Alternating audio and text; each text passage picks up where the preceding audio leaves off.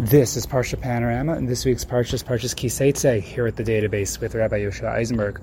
And Parshas Kiseitze is not only a packed Parsha, but it is a Parsha that is quite known for its many mitzvos. Not just its many mitzvos, but the most mitzvos of any individual Parsha in the entire Torah. Parshas Kiseitze contains 74 mitzvos. The remez to remember is Ayin Daled, aid. It is a testimony. And with Parshios, like Parshas Kiseitze, we have several challenges, some of which we've seen that kind before.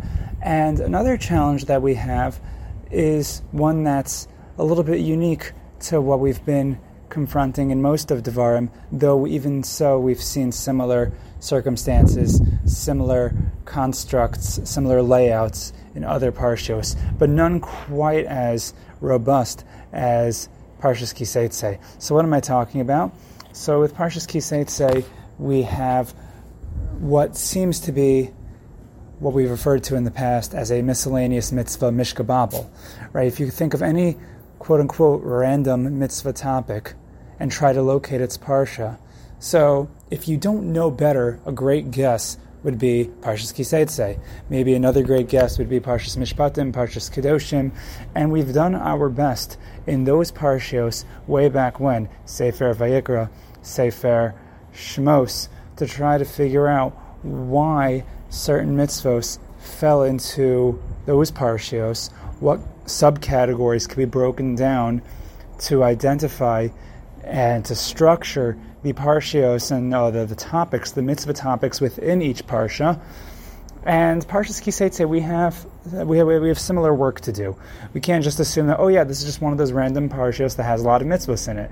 When it came to Parsha, Parshas Mishpatim, when it came to Parshas Kedoshim, similar things we saw in Parshas Re'eh. Um, but we, we did we, we, did our best. You can go back to listen to those old Parsha panoramas and try to see the hidden structure, and there was structure in those Parshios. We were able to identify uh, some kind of overarching themes, and now we have to do the same here at Parshas Kiseitze with so many mitzvos. But then we go back to that other uh, challenge, and that is that as we're looking for the broader panoramic view here with all of the mitzvah topics that appear in Parshas Kiseitze, we have that even broader, even more panoramic view when we look at the entirety of Sefer Devarim. Because with Parshas like Kiseitze, with, which contains so many mitzvos, it's very easy to forget that Parshas Kiseitze is just part of Moshe Rabbeinu's really long speech, which we keep on talking about every week of Sefer Devarim right? Parshas Shoftim, we had to remind ourselves as well last week, and we were able to identify um, a theme there. We spoke about the theme of leadership figures, leaders of society, and individuals who are anti-society, the rebels, the outcasts of, of, of Jewish society, and that was apparently something that was very important. Once Moshe Rabbeinu has identified that he's leaving in the earlier half of Sefer Devarim, and then Moshe Rabbeinu tells the Bnei Israel, Re'eh, set your eyes on the future of what's going to be. And then we said that it was in Parshas Re'eh that Moshe Rabbeinu, um, in telling us to look towards that future, he laid out the the framework for an apparent covenant that's going to take place at Har Eival and Har Gerizim you might remember. And one of the questions we asked is that that covenant's not going to be addressed until Parshas Kisavo, which is next week's Parsha. So what we suggested is that everything up until Parshas Kisavo is part of this larger rubric, part of um, you know uh, school starting now for you know in many places. So part of the syllabus for the covenant, right? The grand test when uh, the grand curriculum when they go into Eretz Yisrael. So what are the things they need to know? So among them, we spoke about in Parshas Re'eh the um, abolition and destruction of all of Odazara. And Parsha Shoftim, we spoke about establishing, instituting the leadership figures. But of course, that was not all, because we spoke about war. There, there are wars that are bound to happen when they get into Eretz Yisrael. Uh, we had the Kohen Mashuach Milchama, who was um, the leadership figure who leads that effort. And then and we kind of looked at um, uh, an even broader theme that, that sort of puts together the the the leadership theme in Shoftim. We spoke about the Melech, the judges, the officers, etc. and then the war theme, which and we, we tried to suggest that through our um, clear, pristine uh, ethics in war, we sort of light the way for the rest of the world, being the Or Bagoyim. Um, and, and in that way, we are really leaders of, of all societies. Anyway, that takes us a little bit into Parshas Kiseitse, where apparently we're continuing to establish that rubric. So once we know that, we can try to figure out a little bit what Parshas Kiseitse is about, despite the fact that we have this, again, this vast uh, Parsha of many seemingly different topics, but maybe that can be the framework, at least, or the groundwork for establishing a framework of what Parshas Kiseitse is discussing. But we can't also forget that we left off with a question, and this is a little bit um, going to help us with the framework that we're trying to establish now. The question we left off with is that the first time we found the words Kisetze la milchama alevecha is not in this week's parsha, but it was in last week's parsha, Parsha Shoftim, the beginning of the war series. And we argued that the war series seemingly continues and spills over into Parshas Kiseitse, where we find those words again, Kiseitse la melchama alevecha. But you wouldn't need to say those words again if um, we're just continuing the series, right? So why was there an apparent interruption?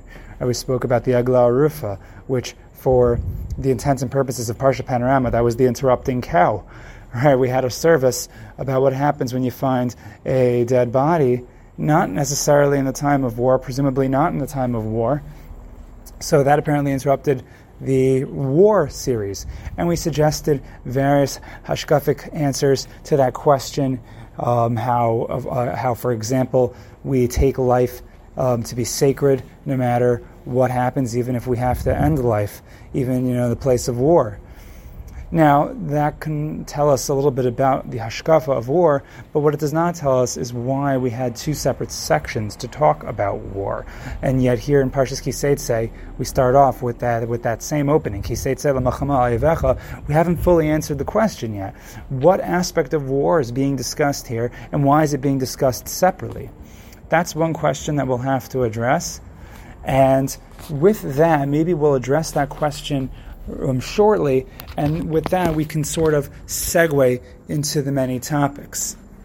Or I can let you sit on the question, maybe, and I'll start telling you what those topics are, and then we'll come back to the question because maybe in that kind of way we'll sort of be able to appreciate the different themes that are in the Parsha. And maybe what I could also do is I can start um, naming you all the different mitzvah topics and then halfway we'll, we'll be able to come back and answer the question. So maybe, maybe we'll do that. So we have a lot of different topics to look at, and as always, I did my best to sort of categorize them in the best possible way. And believe it or not, within the 74 mitzvahs, I was able to identify maybe we well we have nine subsections, and you may say, hey, that's that's many that's that's many sections to the parsha, but considering that it's 74 mitzvahs and I was able to condense it into nine sections, nine identifiable themes, um, we should uh, be able to uh, be happy with that. So. Um, so we'll, so that's so we have so we have the general question of identifying structure within the mitzvahs, and we have the larger theme of kiseitze. What in fact is Parshas Kiseitze a parsha about? Because you can't just say it's oh this is the miscellaneous parsha. That, that that's not an answer. And maybe before we go into all of the different mitzvah topics that we have, I'm going to jump from the beginning, all the way to the end of the parsha. Because Kisei Tzilam Evecha, we know that talks about the laws of the Eshes Yifas Toar, the beautiful captive of war, the Gentile woman, whom, under very strange circumstances, the Torah allows us, or allows a soldier, to marry this woman if his uh, Yetzer Hara so inclines him or of his evil inclination. So if he's so inclined by his evil inclination, then he may do that. In Mussar Minutes, we spoke about how the Torah could allow pasta, uh, such a, thing, and um, we and even there we were able to also identify a theme in Parshas Kiseitze, not necessarily the theme we're going to focus on today, but there's another seemingly, um, or there's another war topic, or seemingly a war topic that appears at the very end of Parshas Kiseitze. And if you look at most of Kiseitze, most of Kiseitze does not seem to be talking about war. The end of Parshas Kiseitse is uh, actually has a special name, Parsha Zachor. Parsha Zachor, the Parsha of, um, or um, Zachor means to, to, to remember. Parsha Zachor, which um, we, we laid just before Purim, and it's the story of Amalek. Zechiras Amalek, Mechias Amalek, the Melchemes Amalek, the war against Amalek. And we know that we're supposed to obliterate the, any, every last vestige of Amalek. And the, the you know this uh, chiyuv to wipe out Amalek seems to resemble the similar isser of wiping out the seven Canaanite nations, right? Which we spoke about in last week's parsha, parsha Shoftim, Hacharim Tacharimim, Lo Sechaya Kol Neshama. So if that's true, why were they separated?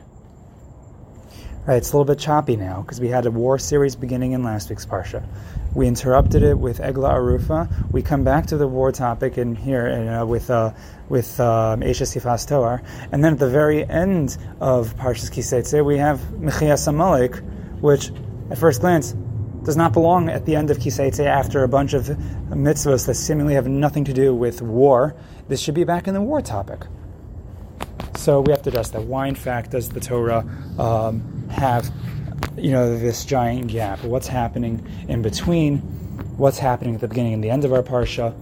So we spoke about the beginning. We spoke about pre our parsha, and we spoke about the end. Now let's fill in the big gap in the middle, and then we'll come back to our questions. So once again, for the first section, it begins with Yifas Toar. But if you notice, Rashi points out based on a medrash, I believe it's a medrash Tanchuma, um, but Rashi even here gives us a structure to some of these mitzvos. And what he seems to paint a picture of, based on the Midrash, is a dysfunctional family. So the first section of Parshas Kiseitse I have is the dysfunctional family. It starts with the Afas Toar, this beautiful woman that you find among the captives of war. And this leads into the rules of Pishnayim. What happens when you have two wives, one that you love and one that you don't love as much, right? The, the beloved wife and the hated wife, the Ahuva and the Snua. So the rule of Pishnayim tells us that the firstborn, no matter which wife um, um, he emerges from, he gets the double portion. And then that goes into Ben Sorer or the, the wayward and rebellious son, who has to be stoned in court because he has acted with behavior that's demonstrative of a hopeless future. And so before he gets any worse, they kill him. Very extreme uh, mitzvah topic, and um, um, so extreme that perhaps um, this never even happened, according to one opinion in Chazal, or at least uh, a very famous opinion. Now, the Chumash in the very next section, um, the Midrash says that this might also even be related, but it starts with the Chiyuv of Tliya, which is hanging um, the, the, dead body, after, you know, hanging a dead body after he was stoned in court. And the Torah is careful to tell us that we cannot leave the, the dead body hanging all night long. You know, you hang it so everyone could see, and then we take the body down. Now, this section, this second section, um, after the dysfunctional family, I've titled um, Respect of Creation, because it starts with Tliya. We have respect for the dead body, even though we had to kill him. Um, and then the Chumash segues from there into Hashavas Aveida, returning a lost object, Te'ina, reloading an animal that's that's uh, that, that, your your friend's animal or maybe it's your enemy's animal, um, but his the animal had had luggage on it and it fell off, helping him reload. Then we have Beged Ish, Beged Isha, or not in that order though. Beged Isha comes first, then Beged Ish, that basically um, men and women cannot wear each other's clothes. And then we have Shiluach HaKain um, or also known as Shiluach HaKan the, um, the sending away of the mother bird so that you can um, secure the eggs or the chicks for yourself. Now, I refer to this entire section as respect of creation, um, that there's their basic ethics, um, basic, um, uh, we can call it um, spiritual morality that the Torah demands that we have, and it's manifest in all of these mitzvahs, which you might look at them and say, what do they have to do with each other? But the fact that we don't disgrace a dead body, the fact that you know, um, we return a lost object, that we reload the animal, and that we don't blur lines between men and women by, by exchanging clothing, and the fact that we, when it comes to Shiluach HaKain, right, so it's not so much about our mercy on the mother bird, Um, it's about ingraining mercy, and there are other interpretations that would explain that the um, you know besides for the Ramban who talks about the focus on ingraining the midas arachamim and fighting the midas achzarias, the midah of brazenness, but shiluach hakein is also about respect of the the parent-child relationship right? When when uh, when when genders bl- um, blur lines, for example, with begedish, begedisha, and other um, such extreme manifestations of these isurim, so we we blur the lines of the parent-child model. Um, what some refer to for some reason as the nuclear family, which I never understood that. Um, but it's, it's, it's not a respect to Hashem's creation. So when an animal is wandering around and, and that animal belongs to someone, proper respect for for the order of things is that people uh, people you know, people happen to have property, return their property, um, and and so um, I, I refer to this section once again as respect of creation. Now the next section I refer to as um, when building a home. And section three talks about what happens when you build a home. When you build a house, you have the mitzvah of ma'akeh, or you have to put a um, when you have a roof, you have to put a fence around it. But it doesn't just talk about building a house, but it talks about planting a vineyard, things that you do when you build a home. So Rav Eliyahu talks about the need for the atmosphere of simcha. Yain yisamach levavanosh. The pasuk in Tehillim tells us that wine gladdens the heart. And you, so whenever you make a house, house a bayis has to go in tandem with a vineyard. And when talking about the vineyard, the Chumash tells us about forbidden mixtures. Kilei akarim, kilei behema, that you should not uh, mix. Um, um, you should not mix breed with uh, with vineyards. You should not do that with animals either, right? So when we're talking about, and you might say that this also connects back to the respect of creation, right? So um, when so we, we focus on that that that respect of creation theme, but now when we move into building a home, so, and hopefully, this is a, a, going to be a functional home, not like the dysfunctional home that we spoke about before with the Afas Toar and the two and the polygamy where you, with one wife you hate and you have a rebellious child. No, we are developing um, a, home that has the atmosphere of respect of creation. Now, when we build a home, we have a house, we make a fence around it to keep it safe. When you have a vineyard, we also keep that spiritually safe by not making forbidden mixtures. Here, the Chumash also talks about shatnez, and when talking about shatnez, Chumash tells us the exception, tzitzis. Tzitzis this is an exception to shatnez. So these are all parts of building a home. And now that we're thinking about this, it's interesting. The Chumash is also going to tell us in the very next section when you build a home, another thing you need is a family, you need a wife. So, the very next section, which I have for myself, at least is section four, we have a lot of different rules governing wife. What happens with a wife? How are you supposed to treat your wife? What are the rules when you get married? So, the Chumash starts telling us those rules in this very next section. And what you've already maybe started noticing is that even though until now, until this parsha, we've been talking about war, all of a sudden we're talking about family building and home building, homemaking. So, what exactly does that tell us about, you know, the, about this parsha? Right, so far, there seems to be this this overarching theme of of, of homemaking. We're going to see it continue, and then we're going to see it um, sort of um, extend outward. It's going to it's going to expand to not just your home, but society at large. And what this apparently tells us, at least on some levels, maybe we're kind of veering away from war to talk about something closer to home, quite literally, your home. Right? Um, Yifas Toar is telling us about a woman that you might marry when you're out the, when you're out at war.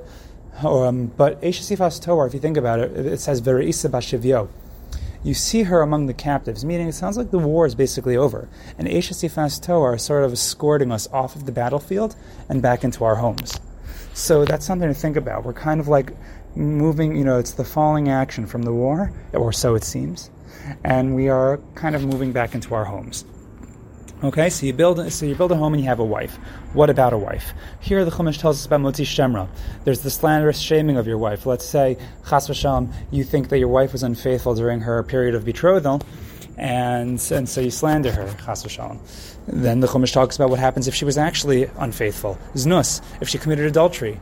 And there we have the the halachos of the Na'ara HaMa'orasa. Let's say she was seduced or raped, mefate or ones, or ma'anes and there, the, and so the Chumash tells us about all those different kinds of things. Now, while we're focusing on the wife, the Chumash in the next section tells us about unions that are not okay, forbidden unions. So, for example, we have Eshes Av. the, the, the wife of your father, otherwise referred to as kanaf av.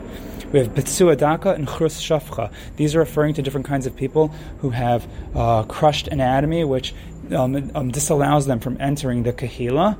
You can so um, let's say it's a man trying to come into the kahila to marry a woman, so that's not okay. And here we also talk about mamzer, someone else, um, a bastard child who's also not allowed to marry in. So a bunch of forbidden unions. While we're talking about the kind of home that you build, there are certain kinds of people that we do that we keep out. And when talking about that, the Chumash talks about different kinds of nations that might want to marry in. And when it comes to Ammon and Moab, the men of Ammon and Moab cannot marry in. The Chumash tells us because of what happened with Bilam, for example. And yet, there are certain nations that the first couple of generations you can't, but afterwards you can. We have benevolence towards brother nations or neighboring nations or host nations. So, for example, Edom is our brother. So, eventually we have to be we have to allow them to marry in if they want to to you know to, to join us. And the same thing with Mitzrayim for having hosted us.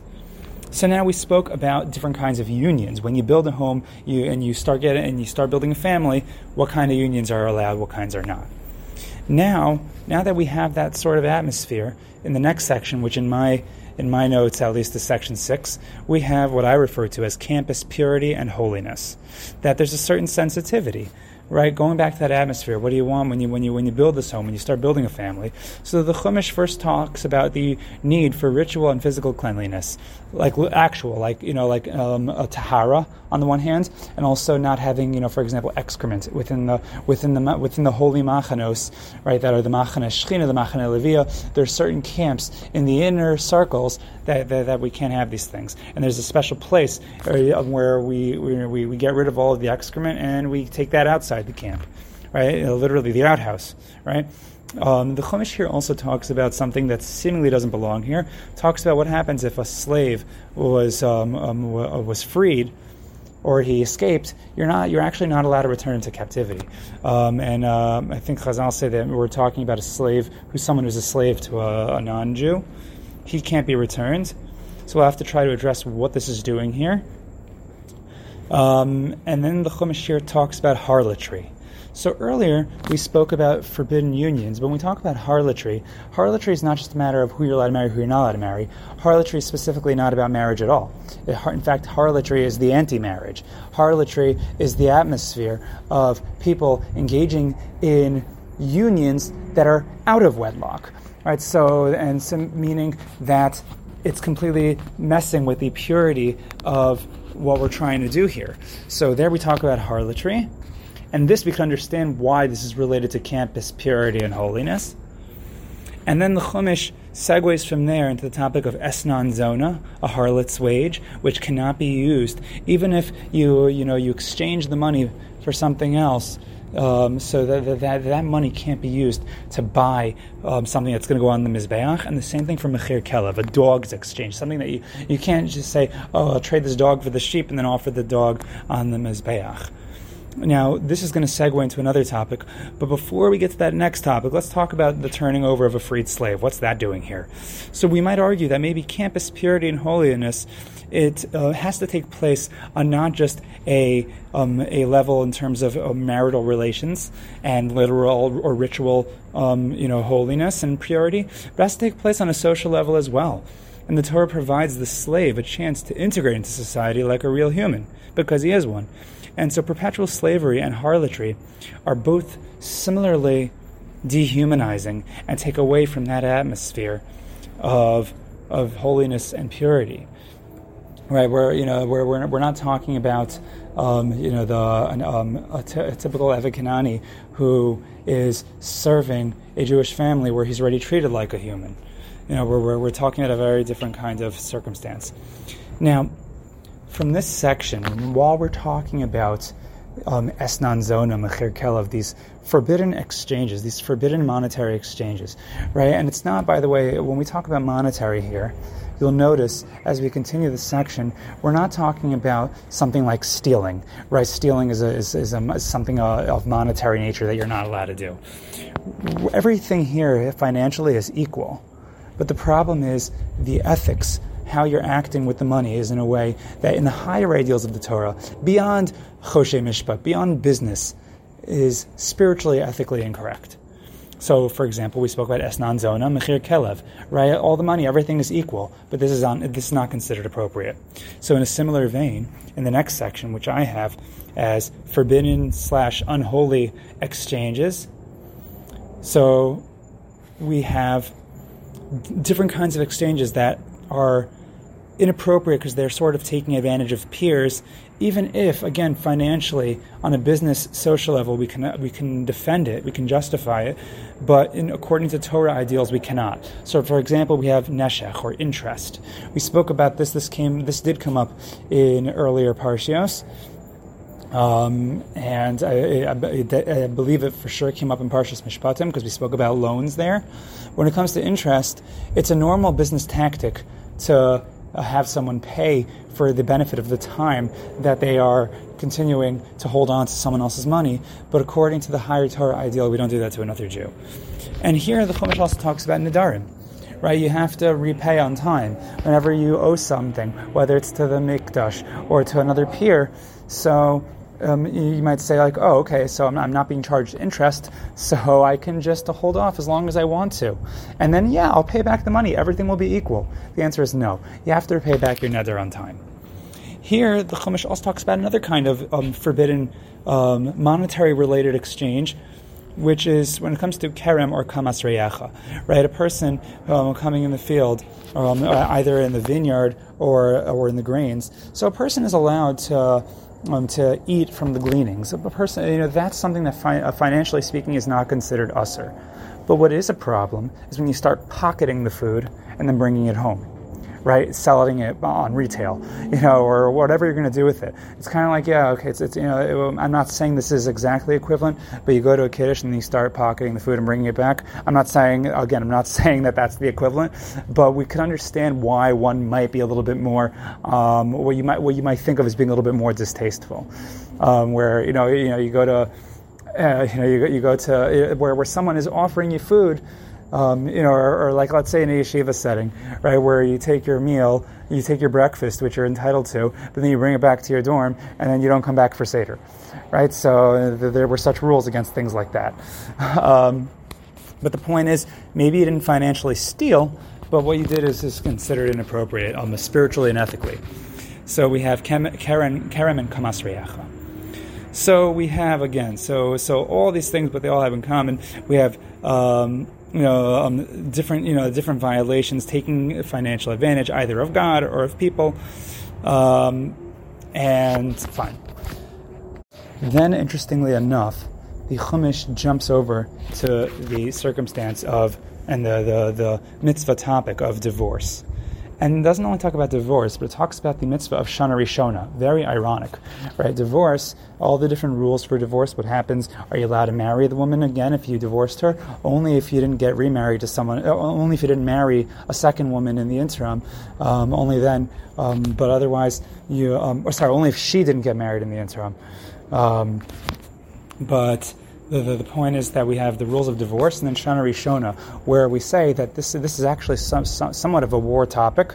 Um, that when it comes to Shana Rishona, we can't make this woman go, uh, we can't make this husband go out to war. He has to stay home and make his wife happy. Maybe um, the, um, the Chumash is telling us something very big about divorce, right? Um, the, although the Gemara talks about different reasons why a man may say to his wife, okay, I'm gonna, you know, I'm ditching you and you gotta leave this house. But we have the Sima meanwhile, that there's the Chiyuv, not that he rejoices with his wife, but he gladdens his wife. He has to make his wife happy. You're wondering why divorce might happen. Maybe it's because the man is having trouble with the Sima. Right, and you might say, well, why, uh, why is, why are these topics put together? You can come up with a bunch of reasons. Maybe you can give another uh, suggestion that just because a guy divorces his wife, just because a woman gets divorced, doesn't mean that they shouldn't both seek remarriage. Right? They, they can re-experience a shana rishona with maybe someone else. Right? There are a bunch of different suggestions you can give. Um, there, there, there's some um, exegetical suggestions in the Gemara that talks about the, con- the comparison between marriage and divorce and halachos that we learned from that. But a larger question that you might ask is why is this section not in the section of uh, that we had earlier when it comes to building a home and starting family? So you, you, you might um, you know you, you might suggest some uh, um, some different answers. That you might say that earlier we were um, when we in, in, section four, for example, where we sp- started speaking about having a wife. Maybe there was referring to the sanctity of the home and what and you know one's interpersonal relationships. And here, the you know the Chumash does not want to put this next to the other one. This is talking about how such a relationship might be severed. Um, but again, so we have this topic all the way down here. So what happens in the possibility where a home has to be broken? Okay, and then the Chumash um, kind of segues into more societally related rules. In my final section, which I have as section nine, I have um, the what I refer to as society-related injustice and brazen advantage of the weak. So earlier, um, so for example, we spoke about different kinds of financial, um, um, financially related unholy exchanges. But now what we're referring to is advantage of the weak. And I think Shana Rishon is really the beginning of that. Right? And the, the, Ibn Ezra actually says such a thing. Right? The one thing you can't do is um, keep a man from, from satisfying his wife in Shana Rishona. But you know what else you can't do when it comes to taking a pledge? There are limitations when you have a, a, a worker right and he and he's not able to pay you now so you're holding on to his pledge you can't take a millstone why because a millstone apparently in those times at least maybe i guess um, the halacha might still be the same today but a millstone is something that he needs for his um, you know for food you know, he, he needs that to live. So there are pledges on what you can take. You can't take advantage of that guy just because he's poor. Similarly, kidnapping. It's also to kidnap. The next topic, um, where you can't kidnap because, um, or because it's an evil thing to do. But why is it here? Because that's taking advantage of someone who's weaker than you. The only person you can kidnap is someone who is is an underling to you, someone who you, you have the power, the capabilities of kidnapping. So um, here also the Chumash talks about guarding tsaras and remembering what happened to Miriam. Why? Because lashon hara is the ultimate um, advantage of the weak. Because person who doesn't know that you're talking about them, it's such a powerful tool. People don't even realize. People think like, oh, a man beating up, another, you know, in school, a boy beating up another boy in school is like, oh, that's that's that that's huge. He's bullying him. Some of the worst bullying you know, can be through slander, and even girls can commit that. Not saying that girls can beat each other up too, but we know that sort of certain kinds of, of attacks are are more um, um, powerful and advantageous and have the, the the potential for such damage. And there's no one weaker than the person who doesn't know that you're talking about them. So we have the topic of lashon hara. We also have the poor. You might take advantage of the poor. The Chumash tells us, right? So the poor debtor's security or the poor laborer's wage. The Chumash tells us if you have a poor debtor, all right, so make sure you return his security at a timely manner when he needs it. And if you have a poor laborer, make sure you pay him on time because if you don't, he's not going to be able to do anything about it. Here, the Chumash also tells us that lo yumsu avosabanim and vice versa. There's no such concept of, you know, here at least a vicarious punishment. At least when it comes to the human court and testimony, there, um, um, um, so the different things that we learn here. That, for example, a child or a father can't um, cause the other one to die because of their testimony. That might also be some form of taking advantage of someone who is at a mo- at a place of weakness because um, you know, when, when it comes to, I guess, when it comes to family, the, the, there's that natural weakness. Beyond that, the Chumash talks about um, the convert, the orphan, and the widow, the ger, the yas, and the almana. Right, so you can't pervert their justice. You can't take their garment as a pledge. You have to leave over gleanings of the harvest for them. And then the Chumash talks about malchus as well. What does this have to do with taking advantage of the weak? So the person who is a criminal and he's being tried in court and he's being flogged in court, so the Chumash tells us don't overdo it. You cannot overdo it because you may think, oh, look, he's he's um, he's guilty, so he's he's in a, this place, this vulnerable place there are, you know, he, he's now also considered the weak, and you cannot take advantage of him. Similarly, the Chumash said, we, um, you know, those who are experts in Gemara know that right next to Malchus we have Lo Sachsam Shor Bedisho, um, the the the Lav de Chasima, the Isser of muzzling an ox when he's threshing for you. Also taking advantage of the weak. He's muzzled. You can't do anything about it. You let the let the animal eat. Let the poor animal eat. Then we have Yibum and Chalitza, right? There's another who this is who's weaker, besides for the person who you're speaking about doesn't know you're talking about a hara, but who's weaker than the person who's dead and childless, has no legacy being lived on for him, and needs someone to, to perpetuate his legacy. We have Yibum and Chalitza, the levirate marriage, and Chalitza, what happens if, for whatever reason, they decide not to go through with it.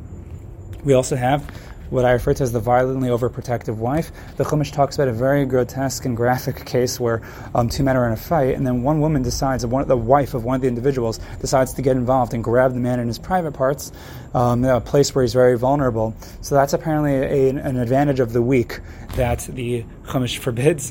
And then the Chumash talks about false weights and measures, how you are not able, you're not allowed to even own them. You can't own false weights and measures. Why? This is an appropriate advantage of the weak, perhaps you could say, that um, you know by, by owning such things um, and the, the, the potentiality of using them and, and using them to your advantage to someone who's unsuspecting. So we have in this larger section that second to last, that penultimate isser or that penultimate mitzvah topic in our parsha. Because what's the last one? We spoke about already. Amalek. And why do I assume that this section is all about taking advantage of the weak? Because that's exactly what Amalek did right, to the Nechashalim. You guys retired, and he took advantage of the weak. That's exactly what we say in Parsha Zachor. Taking advantage of the weak, the, hashkafa, if you think about it, taking advantage of the weak is exactly what Amalek is. You know, the, the hashkafa of the difference between the Gazlan and the Ganov, of which you might be familiar with from the Gemara and Bava Kama, I believe, where it talks about the Gazlan, he's not afraid of anybody, you know, so he just goes in and he steals. And he'll take it right out of your hands.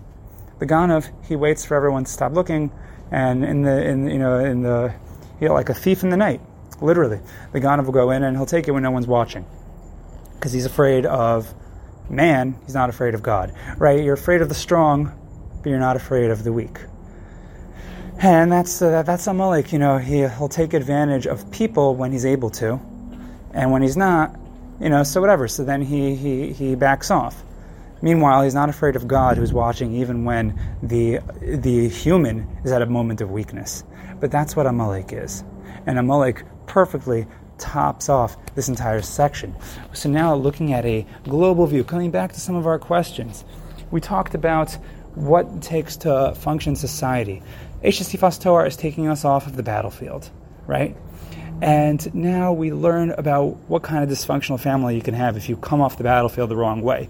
But what you do want to do is you want to have a home that's founded on the concept of respect for creations, respect for God's creations, for God's ethics, the higher ethics of the world. And then the Chumash tells us about what happens when you build a home, you build, you start planting a vineyard, and you want to get married. There are rules and regulations all along the way. And there are certain societal advantages that you're not supposed to take of people. And the Chumash is careful to highlight all of these things along the way. So there's really nothing miscellaneous here, if you think about it. It's all about this atmosphere of of what we want to happen in the war, right? And Parsha Shoftim spoke about the courtroom, the courts, the leadership, and the wars that you're going to have to fight. But then eventually, you come back home from war, and you know when when all the smoke clears, and then you have a whole new list of things to do right? Now, now you're starting a home, so now what?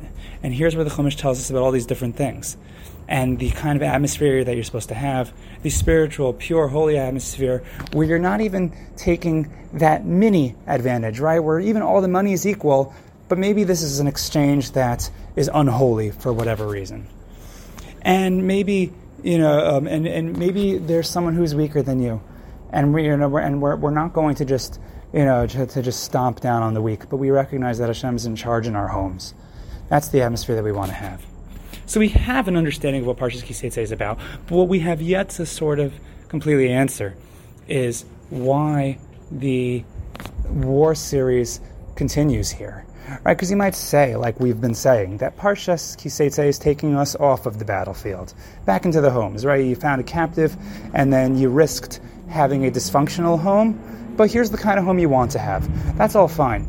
But if this is all about taking us off of the battlefield, why does the Chumash tell us, Ki milchama It should not say when you go out to war, it should say when you return from war. Right? You're finding in the captives a woman of beautiful appearance. Why is the Chumash telling us, Ki milchama, tell us, um, um, I guess ki um, yeah, I guess kitashuva min or something to that effect. When you return from war, why when you go out to war? Question number one. Question number two. Why, all of a sudden, is Amalek appearing at the very end? We explained why maybe he, he's a great cap to the subject of taking advantage of the weak. But This is uh, Lamaisa. This is a war topic. This belongs with the seven Canaanite nations. Wouldn't you say? And maybe the Chumash is trying to tell something very important. That even when we're walking off of the battlefield, the Chumash is not going to dare tell us that we let our guard down, that we're being shove from the milchama, that we're going home from the war. Because even as we start to build a home, build a family, all these different things, the milchemes Hashem still exists. No, it's not a war over conquest of land. But there is an internal, internal war that continues to wage. And that's the war of the Milchemes HaYetzer. Right? When it comes to Eishes Yifas Toar, the Chumash tells us, or really Rashi tells us, that Lo Dibra Torah El Keneged Yetzer Hara. That's what this war is a war about. There is a war when you are building your home. There is a war when you're making decisions about who you're going to marry. There is a war even after marriage Right, hopefully, hopefully, you know that, that, that war is, is is done the right way. But you know the the Ezer Kenegdo, there's there's a war to be waged there as well. But there's war at every moment when you're dealing with your peers, when you're dealing with business, when you're dealing with people that are weaker than yourself, when you are, you know, every decision that you make. And this sort of tells us a little bit about the presence of Amalek at the end of our parsha, because you might be familiar but this is really just the raya. You might be familiar with the understanding of Amalek that is um, held by um, by the by Rav Moshe Soloveitchik, which Rav Yosef Ber Soloveitchik famously cited in the name of his father. Um, that Amalek is not just a physical war, and if he would just be a physical war, we'll, we'll argue that he should have been in Parshas Shoftim with all the other Canaanite nations that need to be destroyed. However, when it comes to the war with Amalek, so once again, Rav Yosef Ber Soloveitchik, he famously cited his father, Rav Moshe Soloveitchik, who thoroughly explained with incredible mastery how different halachos in the Rambam indicate um, that the Rambam differentiated between two different wars and possibly two different forms of Amalek. Because the war against the Canaanite nations, that was a physical battle against those nations, and it's limited specifically to those nations. However, he suggested that when it comes to Milchamas Amalek, there is both a physical or biological nation of Amalek, and there's an ideological Amalek. Right, the second form of Amalek, some um, say, and he actually elaborated, that this was personified by the Nazis, Zichram, who embodied pure anti-Semitic evil. But once we assume this model, the war against the Amalek, though it certainly overlaps with the war series of Shoftim, it's really altogether a different war. Because it's a war, not just a physical one, but it's a war of ideologies. It's a battle of the soul. And in this vein, the eradication of this evil incarnate is the single goal of the Milchemes Amalek, and it's really just an expansion of this perpetual Milchemes HaYetzer, the battle of the Yetzer Hara, the evil inclination that's inside us the same Yetzer Hara that Yefas Toar is responding to. And, you know, if, we, are going back to what we've said about bookends between the Parshios, think about it. The Yefas Toar, Amalek, they're both the Milchemes HaYetzer, the beginning of our Parsha, the end of our Parsha. Wars that take place even off of the battlefield. What are you going to do when the Yetzer Hara comes for you? But that's really what we're discussing here. And once again, this Milchama, this Milchama Yetzer takes place at home, everywhere. And this, lar- this larger ideological battle would explain why Yifas maintains that heading of when you go out to war against your enemies. Because, once again, the, that battle is still in full force. And we, we can understand why we, so, we find so many domestic and societal laws all the way through. Because this Yetzer Hara, this battle, it permeates our entire existence, it permeates our lives. And so we see that's why also Milchamas Amalek only surfaces at the end of our parsha right here. And this uh, this is the battle that confronts us at every mitzvah. It's the battle of life. It is the battle of the soul. Now that we understand it, we can get ready to wrap up this this this covenant of the future in Parshas Kisavo, where we learn about what that covenant is supposed to look like when we enter Eretz Yisrael, and when we confront next week yet another Tochacha but we'll hold that for next week because that's next week's parsha. But in the meantime, that takes us through a packed parshas kiseitze. Perhaps now you understand it with such a panoramic view. It's different than you've ever understood it before, and hopefully you've gained from that, and hopefully you have what to think about over the Shabbos. But in the meantime, thank you for joining us here at Parsha Panorama, and always thank you for joining us here at the database.